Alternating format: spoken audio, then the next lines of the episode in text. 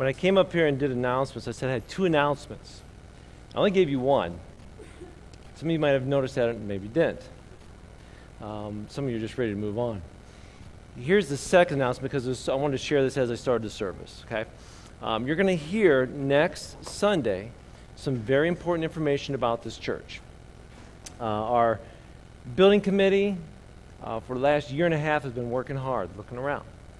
And they came up with something, and then they went down. Then it came up, and then they found something. You know, it sort of went around, and they, they finally found something that God laid upon their heart. They brought it to the elders. The elders, the building committee, in um, complete and full uh, unanimous agreement, have come together and say yes. And so it's exciting. And we're going to share that with you next week. And that's what we've been building up to, saying May 5th, we want you as a church to be here. Is a very important um, that you're here to hear what the leadership of this church has said. We are in full agreement with this. This is exciting. Uh, this is what's next, what we feel God's laid on our heart, and it's just going to be presented to you, and that's it. We're just presenting it. Here you go. And um, so please understand when we gather next week, it is a special week. And we already warned you last week, Rhonda warned you that prom is next week in Wauseon, which means half these chairs are gone. Okay, they take the, the chairs over to the high school, and that leaves us with the benches from the cafeteria. So there'll be benches and there'll be chairs. Now, if we really want you to sit up close by me, we're going to put chairs right here and benches back there. Um, but I just wanted to forewarn you, let you know. You know, some of you might come and bring your own lawn chairs. I don't care. Uh, you might bring a pillow to sit on. I don't care. Uh, I just want to know that that's what's going on next week, and I'd love to have you all here. Uh, I'd love to see it like, like Easter, like Christmas, um, with the excitement of, of what God's laying on our hearts. And with that being said, we, we shared this with you about four weeks ago that God's laid on my heart then. Since we're going to talk about the future of the church, we got to understand who the church is. So for the past three weeks, we've been talking about the church, and I want to quickly review. We, we discussed in the very first week that the church is committed. And we went to the book of Acts, chapter 2, and we looked at the early church. And we talked about as a committed church, we're going to be changing.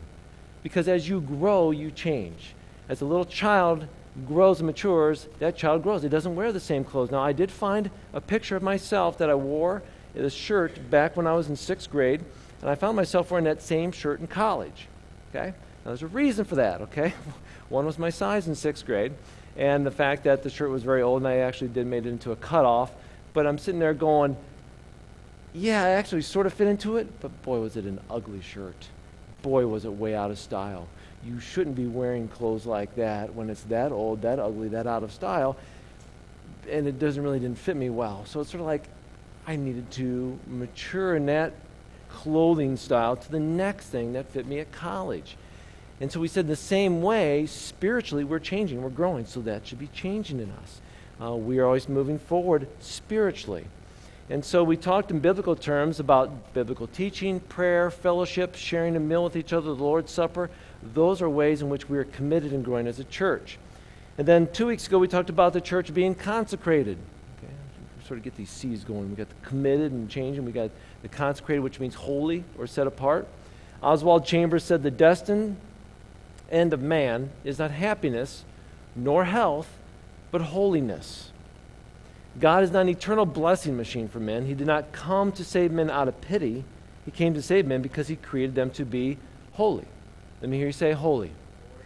That's what God created you to be, is holy. And holiness requires separation from one thing and separation to another thing. We talked about using that knife as an example uh, and what happened in the temple. Holiness is new people, new practices, new pursuits, replacing all the old habits, the old pursuits, all that. We abandon our unholy ways to pursue God's holy ways. That's the church. Then last week, Pastor Dan preached on being courageous. There's the other C word. And in, in, in a world of fear and a world of worry, I believe that message was very timely. And what uh, Dan shared last week to stand courageously with hope and peace and, and then so I was thinking about these three words that we've come to this point so far. And I don't know why, but somewhere along this week, during the week, a song came to my mind.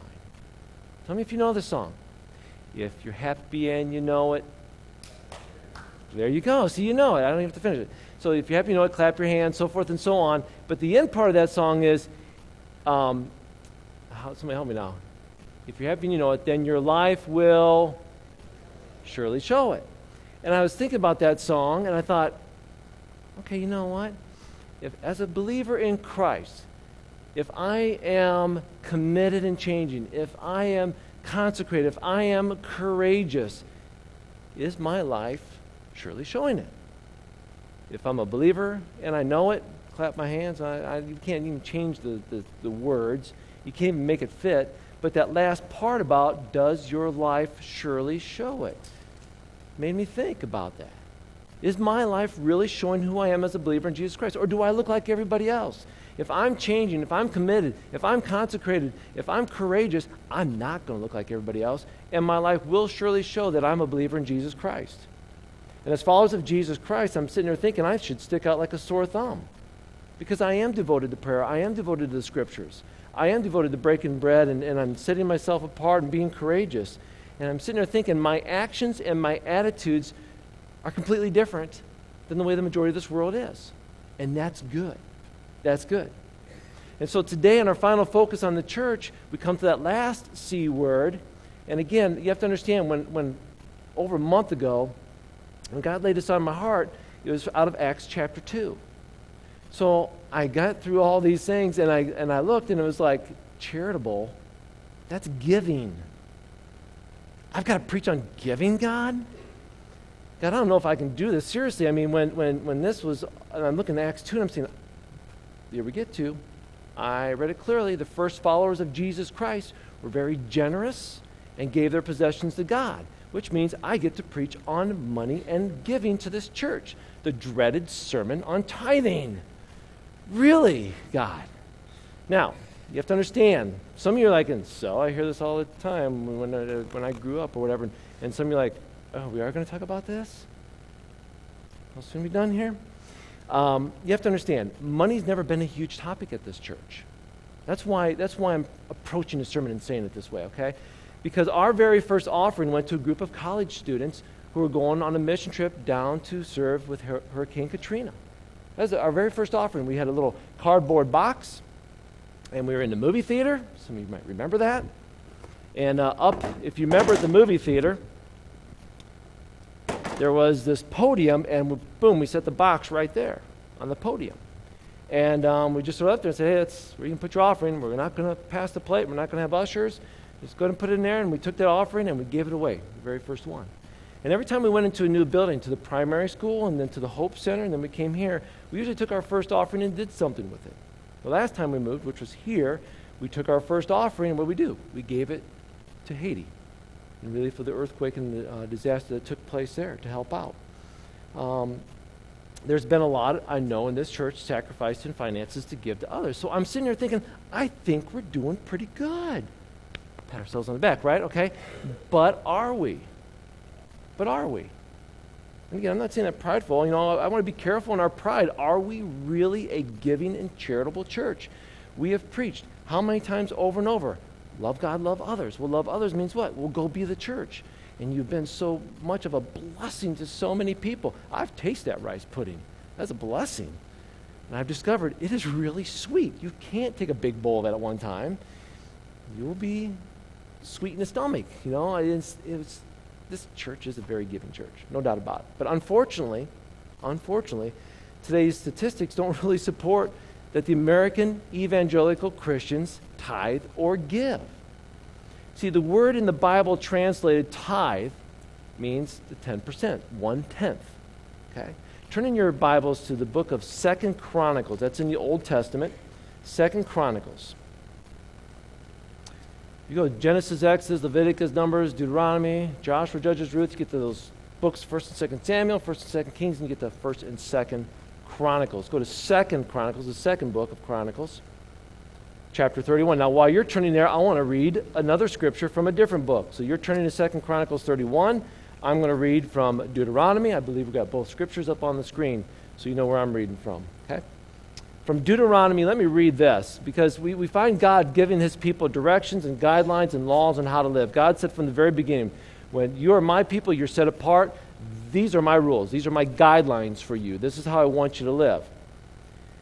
Deuteronomy 14, verses 22 23 says this You must set aside a tithe of your crops, one tenth of all. Let me hear you say one tenth of all.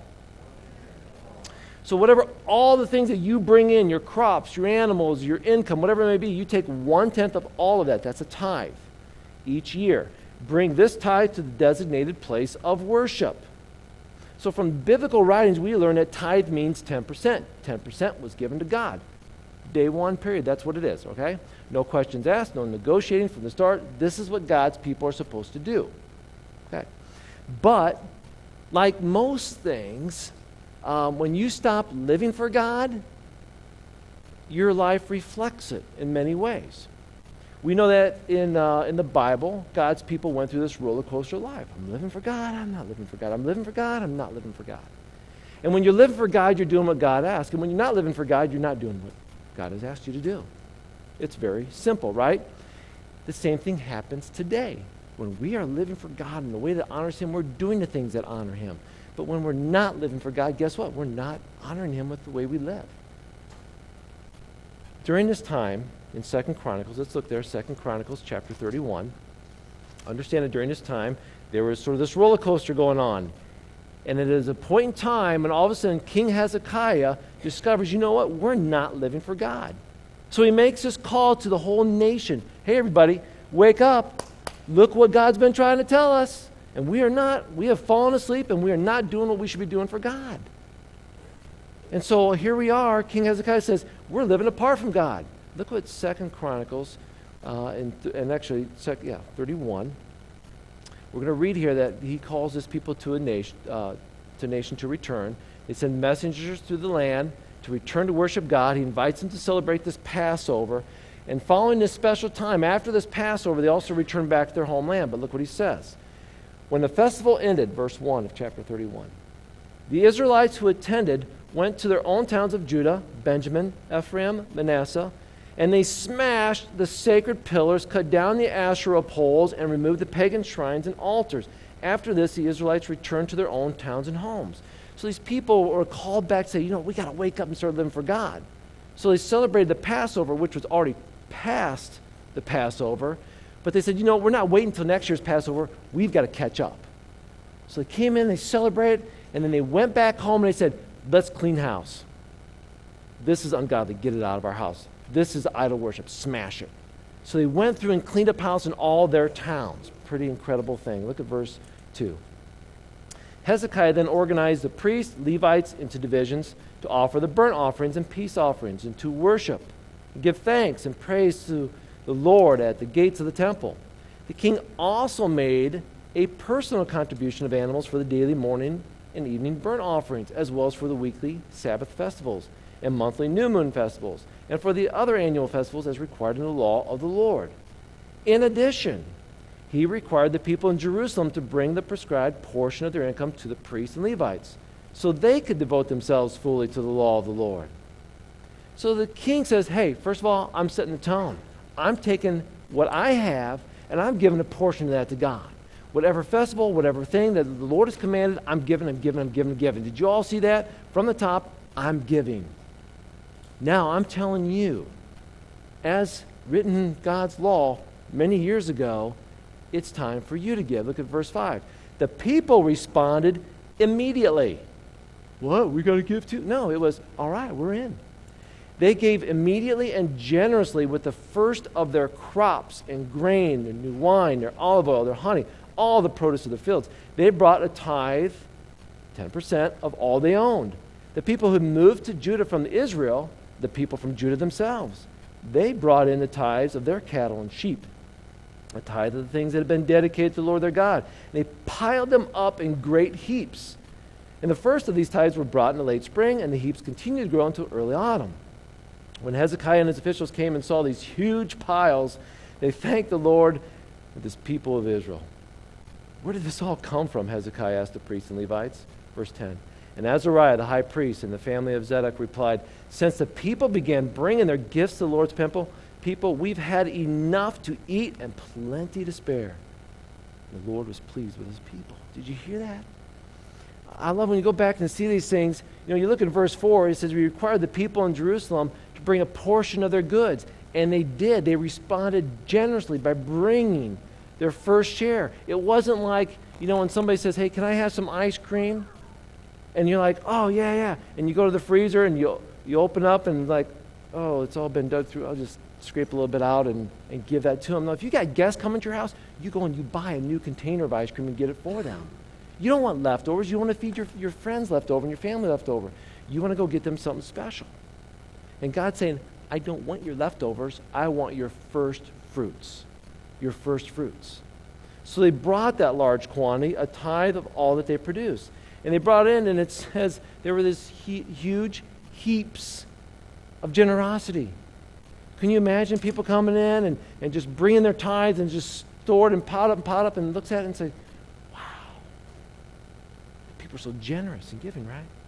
See, when people, when God's people got their hearts right with God, they took their best, their first fruits, not their leftovers, their first fruits, and they brought it to the place of worship and they gave it back to God. But they gave it back to God because it got right with God in their hearts first. They didn't do it because somebody banged them over the head and did that. They did it because they were right with God and said, We've got to do what God's asked us to do. Now, let me ask you this. Where are we today with that? Like, like biblical times, do we give our first fruits? When a paycheck comes in, do we go right there and say 10% psh, cut off? It's just right to God. In 2011, it was reported that the evangelical Christian gave or tithed 2.4%. I think it's incredible that today we're commanded to tithe, meaning 10%, and yet in America, the average person gave only a quarter of 10%. 2.4%. Old Testament, actually, Chip Ingram studied this, and he said that God's people actually gave 23 to 25% to God. Could you imagine taking 25% of your paycheck and just giving that to God right off the top? Someone's like, well, that's Old Testament. I understand. It's Old Testament. That's all right. Relax. Relax. Some of you are like, all of a sudden you just get a firm grip on your, on your wallet. Mm, 25. There was a study by an accountant. I don't want to let you know, I'm not picking on you. There was a CPA who did uh, taxes, and he, he actually worked with over 260 pastors. Pastors. Men of God. And it revealed that 4% of those pastors didn't even tithe. Out of those 260, 10 of them didn't even open up their hands and give back to God. He didn't even say how many gave less than 10%. It's everybody. It's everybody. When it comes to giving, we may do well as giving away our leftovers. I think we're all good with that. Now, let's see, what can I get rid of that I don't use anymore? We're good with that. I'm good with that. Okay? But how are we doing it giving away our first fruits? I saw an interesting comment by Winston Churchill. Okay, I know this sort of moves away here from the Bible, but he made an interesting comment. He said this We make a living by what we get, but we make a life by what we give. I thought that was interesting. We make a living by what we get, but we make a life by what we give. As a pastor, you need to understand that I don't like preaching about money and giving. I don't. You can already tell that by what I've said in my, in my initial comments. And here's why. I'm going to tell you the reasons why I don't like preaching on this, and then I'm going to preach on it. Okay? Here's the deal. Uh, for a long time, pastors were viewed as, as a, a bunch of professional swindlers. Okay? Remember the days of the TV evangelists becoming millionaires, and a lot of people in ministry uh, labeled anybody then behind the pulpit as being uh, greedy and a swindler and trying to figure out how to get to your, into your pocket, right? So pastors like me, we don't want to be labeled that way. So we don't teach about it. I'm not going to teach about that because I don't want to be labeled that way, right? Uh, do I need to tell you how many people, uh, you know, say, oh, yeah, all you pastors do is talk about money? Well, we don't, but it's perceived that way. I don't like those false perceptions. And here's another reason for my personal feelings I, I don't want to ask. Um, for other reasons, I, I don't ask. Uh, I was so tired of hearing churches worry about finances and financial commitments, and the number one topic of discussion was always finances. And it's like, I'm so tired of hearing about finances. I don't want to talk about it. So, personally, don't want to talk about it. After all, you know, I don't know, you know, here's another reason I don't know what you make for a living. I don't know how many of you in this room right now are struggling financially. I don't know how many of you are out of work. And I'm sitting there thinking, oh, so is it right for me to approach somebody who's out of job, who has a low income, and ask them to give? Is that right of me as a pastor? But then I read in uh, 1 Kings chapter 17 an interesting story about Elijah.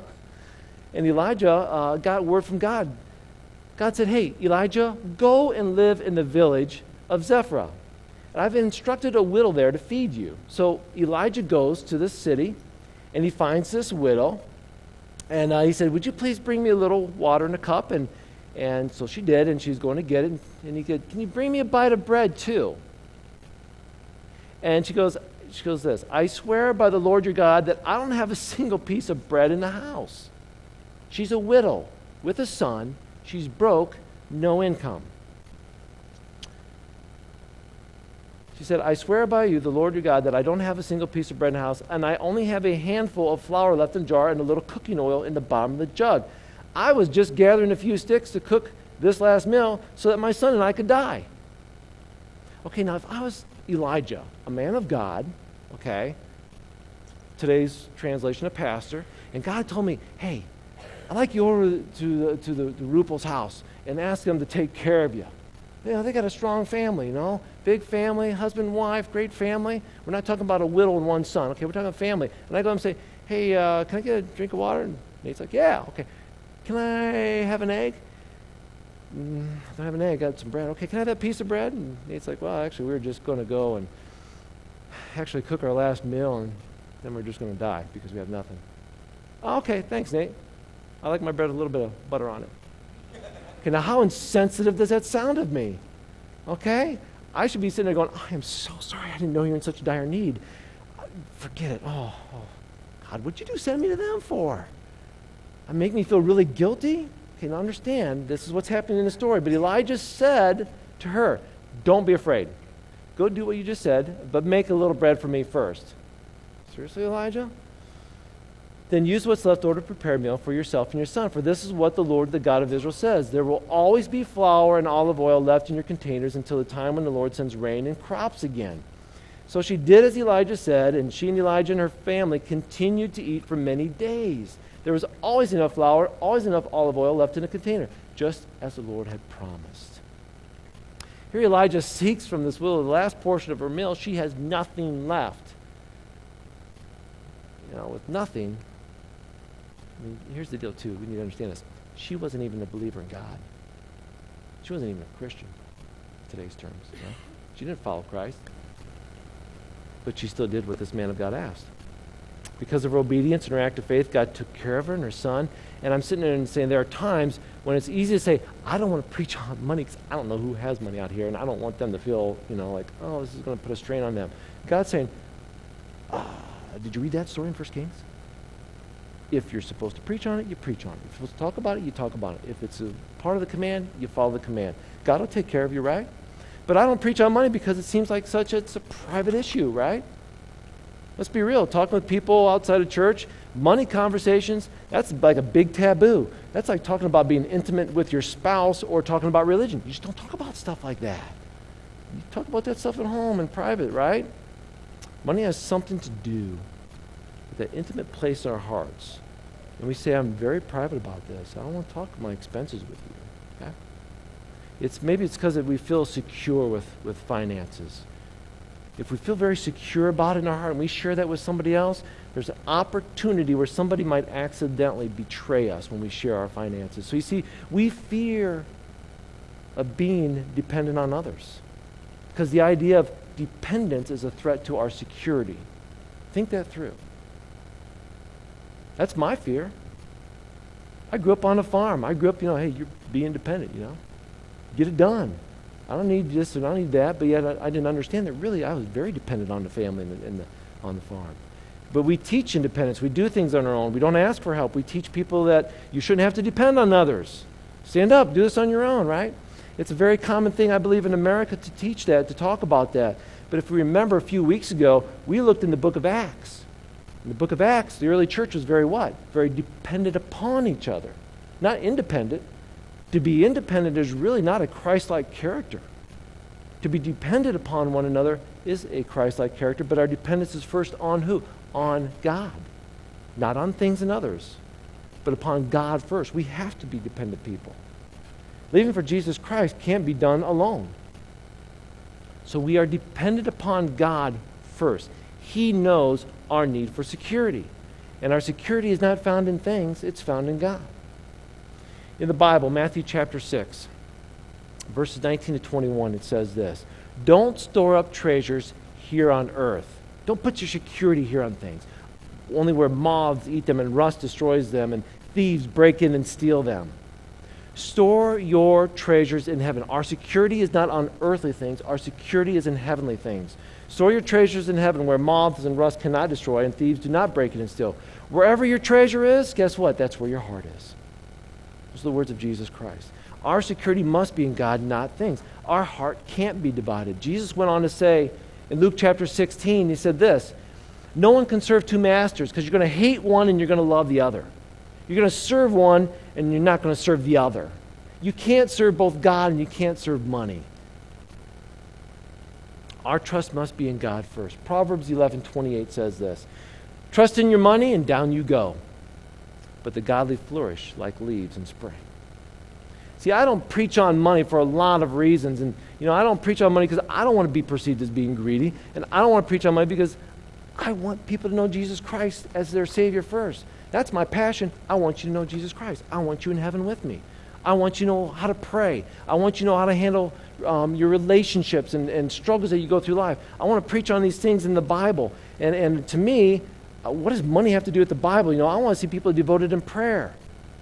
I want people to see standing courageously for Christ. I want to see people just persevere and keep going. Don't give up. Don't give up. I'll preach on those things any day of the week. Preach on money? Seems so irreligious. So I have my excuses for why I don't preach on giving. And I've now shared them with you. Okay? Been very transparent with you in sharing those. I have fears for preaching on giving. So we don't pass the plate because of that six years ago when we started the church. We don't pass the plate. You know why? Because of my fears. We don't take up an offering during the worship service because of my fears. Guess what? I'm wrong.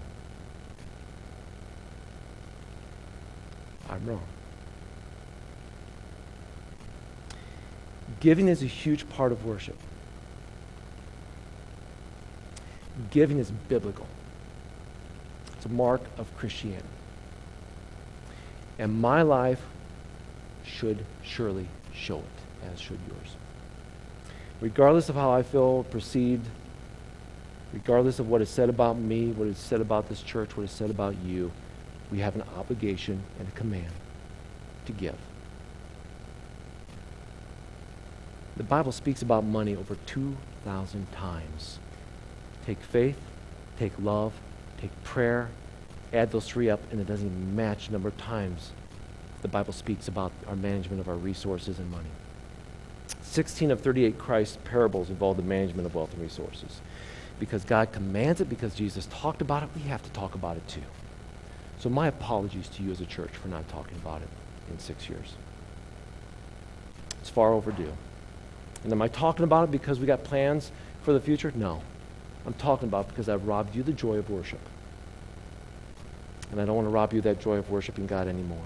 Here's the deal if we trust in God and not in money and things, then we are able to go to God freely and say, God, what am I supposed to do with all this stuff that you've given me? Whether it's a little or a lot, what do I do with it? What do I do with it? God gives us a resource, He gives us paycheck. So this is what we're going to do.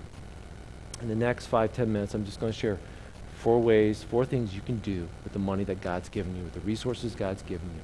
Here's the first thing that you can do. First thing I can do is that God gives us so we can give to God to honor God. Okay? That paycheck that comes in your hand, those resources come in your hand, the first thing you do with that is give to God, honor God with it.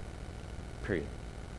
Proverbs 3 9 says, Honor the Lord with your wealth and with the best part of everything you produce. Can you argue with that? Honor the Lord with your wealth and the best part of everything you produce. We honor God with our prayers, right? We honor God with our voices when we sing in here Sunday morning. We honor God with, with working with children and our gifts, our talents. And we're to honor God with our finances as well. To tithe is to give the best of everything we produce. Giving is part of worship. And I said, when we're praying about how we need to start making this part of the worship service, we're, we're praying about. How do we, how do we, okay, we've got the blessings box we've done for six years. Do we, do we just give that up? Do we do something different? I don't know. We're praying about right now. How do we truly get giving back into the worship services the way it should be? without making it a, a big taboo thing. We're praying about that.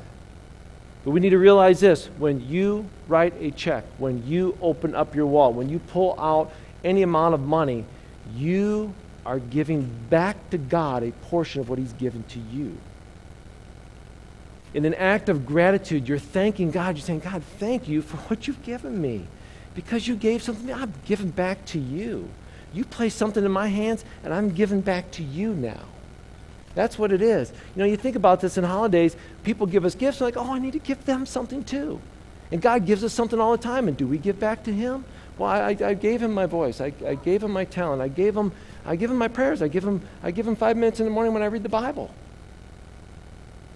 I'm talking about that.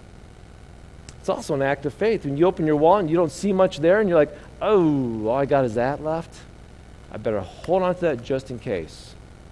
But you know, when you take that money out and you say, you know what, this is, this is God. This is the portion I'm supposed to be giving to Him, and you give it to Him, and your wallet's empty, you're like, you know what, God's going to take care of me. I know He will. It's an act of faith. It's a biblical principle that I was taught as a child. You know, I grew up seeing it in our house. I graduated from college. My mom and dad, you know, lived on a farm. We had to sell the farm when I was a junior in college. They didn't have money. They told me when I was going off, you know, I was the last of six kids. We don't have money to help you with college. You're on your own. So I go off to Taylor University, and if you know anything about that school, it wasn't exactly a cheap school. And so I graduate, I moved to Wauseon, I've got an apartment, so I'm paying my apartment, I'm paying off my school loan, and you know, I'm making the salary as a youth pastor, and, and uh, guess what? 10% right off the top goes to God. You know why? Because that's what I was taught from the Bible from my parents. That's the way it is. No arguments. And then I got married. Nothing changed. 10% right off. Whatever Jenny made, whatever I made, came together, 10% first thing. Okay, now I'm married, three kids. I can't believe this. Two years from now, I have kid going to college. That's a lump in the throat. The budget gets tight, guess what? 10% right off the top. It doesn't change. We've had this before. 10% off the top. If the budget gets tight, guess what? We cut clothing, we cut eating out, we cut household items. Just look down the budget. Where else do we cut? Because we aren't cutting at 10%. That doesn't change. I share that. I want to listen to me. I share that not to brag. I share that to tell you that that's part of our worshiping God. We trust God. We trust God. We're thankful for all that He's given us, and we give back to Him freely, regardless of the situation. It's a part of worshiping God, my friends. God sees that, and He honors that. Uh, you know, if you're like me, we, if you're like me, you've probably read Mark chapter 12 before, verses 41 to 44, and you've probably never seen this. Turn with me to the book of Mark, please. New Testament, Matthew, Mark, second book in the New Testament. This is a story that we have all read, we've all heard, I'm sure, and we've glanced right over it. I want to just share an interesting point here because it just floors me. Mark chapter 12, 41 to 44. Listen carefully to this. Starting in verse 41. Jesus went over to the collection box in the temple and sat down and watched as the crowds dropped in their money. Now, many rich people put in large amounts, and a poor widow came and dropped in two pennies. And he called his disciples and said, Hey, I assure you, this poor widow has given more than all the others that have ever given. For they gave a tiny point of their, a part of their surplus, but she, poor as she is, has just given everything she has. You, you remember that story? And we all look at that story, and if I were to say, hey, raise your hand, tell me what sticks out in that, probably the majority of us would probably say, well, we usually focus on the truth that this poor widow gave all she had. It's a good passage to preach on being generous and giving it all to God. You know, that's how I've always heard that, that passage preached and taught. And then, you know what sticks out to me as I was reading this this week and studying it? Jesus is sitting next to the collection box. Did anybody catch that? Check that out. How would you like it if Sunday mornings we had the blessings box and there's Jesus sitting right next to it? Good morning. Yep. nice. That was a good one. Yeah. Uh, or. Okay, that's close enough. Okay, now Jesus obviously didn't do that, but when you read that scripture, did you see that? Read it again. Jesus went over to the collection box in the temple and sat and watched as the crowds came in. You talk about intimidating. I'm coming into worship that day. Jesus is here. Honey, you got anything? Let's get it out. We obviously don't do that now, right? But here's the deal. Here's the truth. Jesus doesn't sit by our blessing box. He doesn't, okay? And he isn't the usher. He isn't the one walking down the aisles, passing the plate. That's not Jesus, okay? But he sits in your heart. He sits in my heart. He knows exactly what's going on. And he knows exactly the motive for what's going on. Out of reverence to a holy God and our trying to live a holy life, I give back to him. Here's the second thing that God gives us to give so we can honor him. Here's the second thing God gives to us to provide for our family. The well-being of your family trumps buying any personal toys or extracurricular purchases. You know, we've taken that financial peace class with Dave Ramsey. I'd highly suggest it to all of you.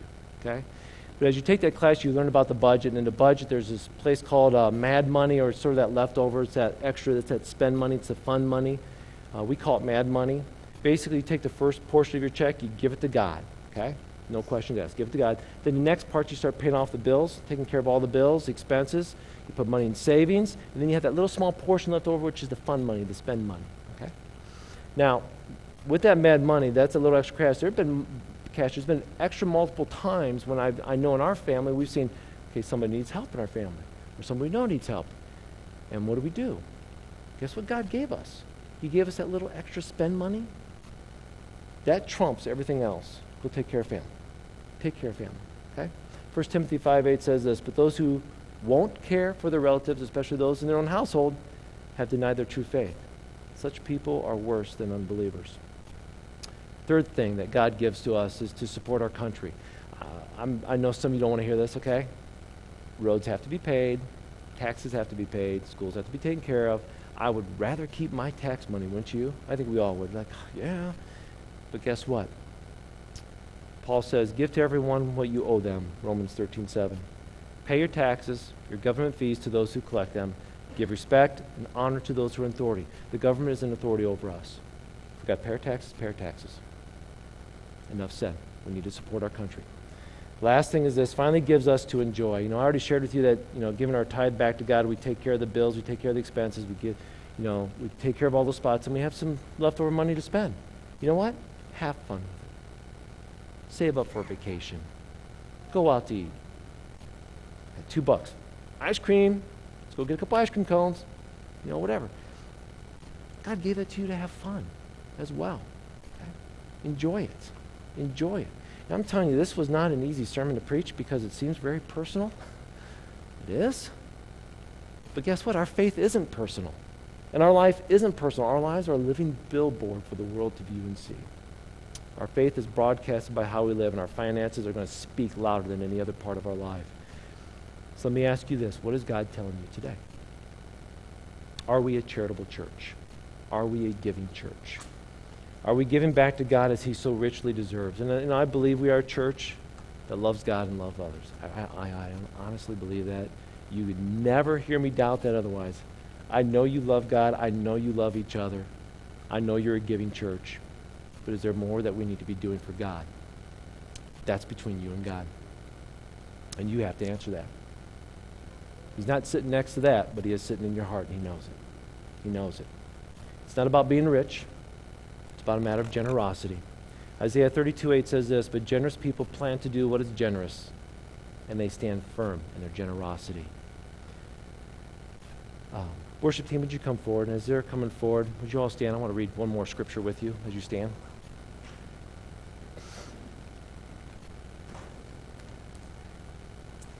2 Corinthians chapter 8. As I was reading this, uh, I, just want to conclude with this scripture. I want to conclude with the scripture. Now, I want you to know, dear brothers and sisters, what God in His kindness has done through the churches in Macedonia. They're being tested by many troubles, and they're very poor, but they're also filled with abundant joy, which has overflowed in rich generosity. For I can testify that they gave not only what they could afford, but they gave far more. And they did it of their own free will, You know, they begged us again and again for the privilege of sharing in the gift of the believers in Jerusalem. They did even more than we hoped for, for their action was to give themselves to the Lord and to us, just as God wanted them to do. I want to emphasize that last part of what Paul says. They did more than what we hoped for because why? Because their first action was to give themselves to the Lord and to us, just as God wanted them to do. First step, first step out of today as you walk out of here is this you've given your heart fully to God. Being a part of the church is that changing that, that, uh, that, then the, uh, the chair, I'm sorry, the changing, and then the consecrated, and then the courageous, but it's also the charitable. But it starts back with your heart. Where are you at with giving your heart to God? Next step of faith is what are you giving back to God? Before you say, God, what can I give back to you? Before you say, what can I give back to you, God, 10%, whatever, you need to step back and say, God, am I right with you? That's first step. That's first step. Let's pray. Heavenly Father, you're an awesome and mighty God. Lord, I, I know that we as a church, we truly want to worship you. We truly want to love others. Lord, sometimes we need a little redirection and a little calibration of to get us back on track. And Lord, in my heart, I just felt uh, over this past week that I've robbed this church of the joy of giving because of my fears of how we would be perceived or I'd be perceived, because I didn't want to make money the emphasis. Lord, we give the way we give.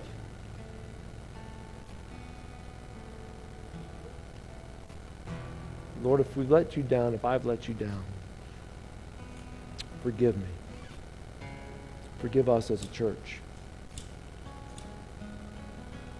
Lord, we want to be generous in giving back to you because that honors you. Lord, start in our heart. Work in our heart first. We want to be faithful to you and connected to you. So we confess to you. So, Lord, we give you our heart first. And then, Lord, just speak to our hearts and tell us what we need to give next and how to give, how to take care of our families, how to respect our authority, and how to have fun, to enjoy life as you've given it to its fullest. Thank you, Lord, for this morning, this time of worship. Lord, as we sing to you, I ask that you continue to work in our hearts. In the name we pray. Amen.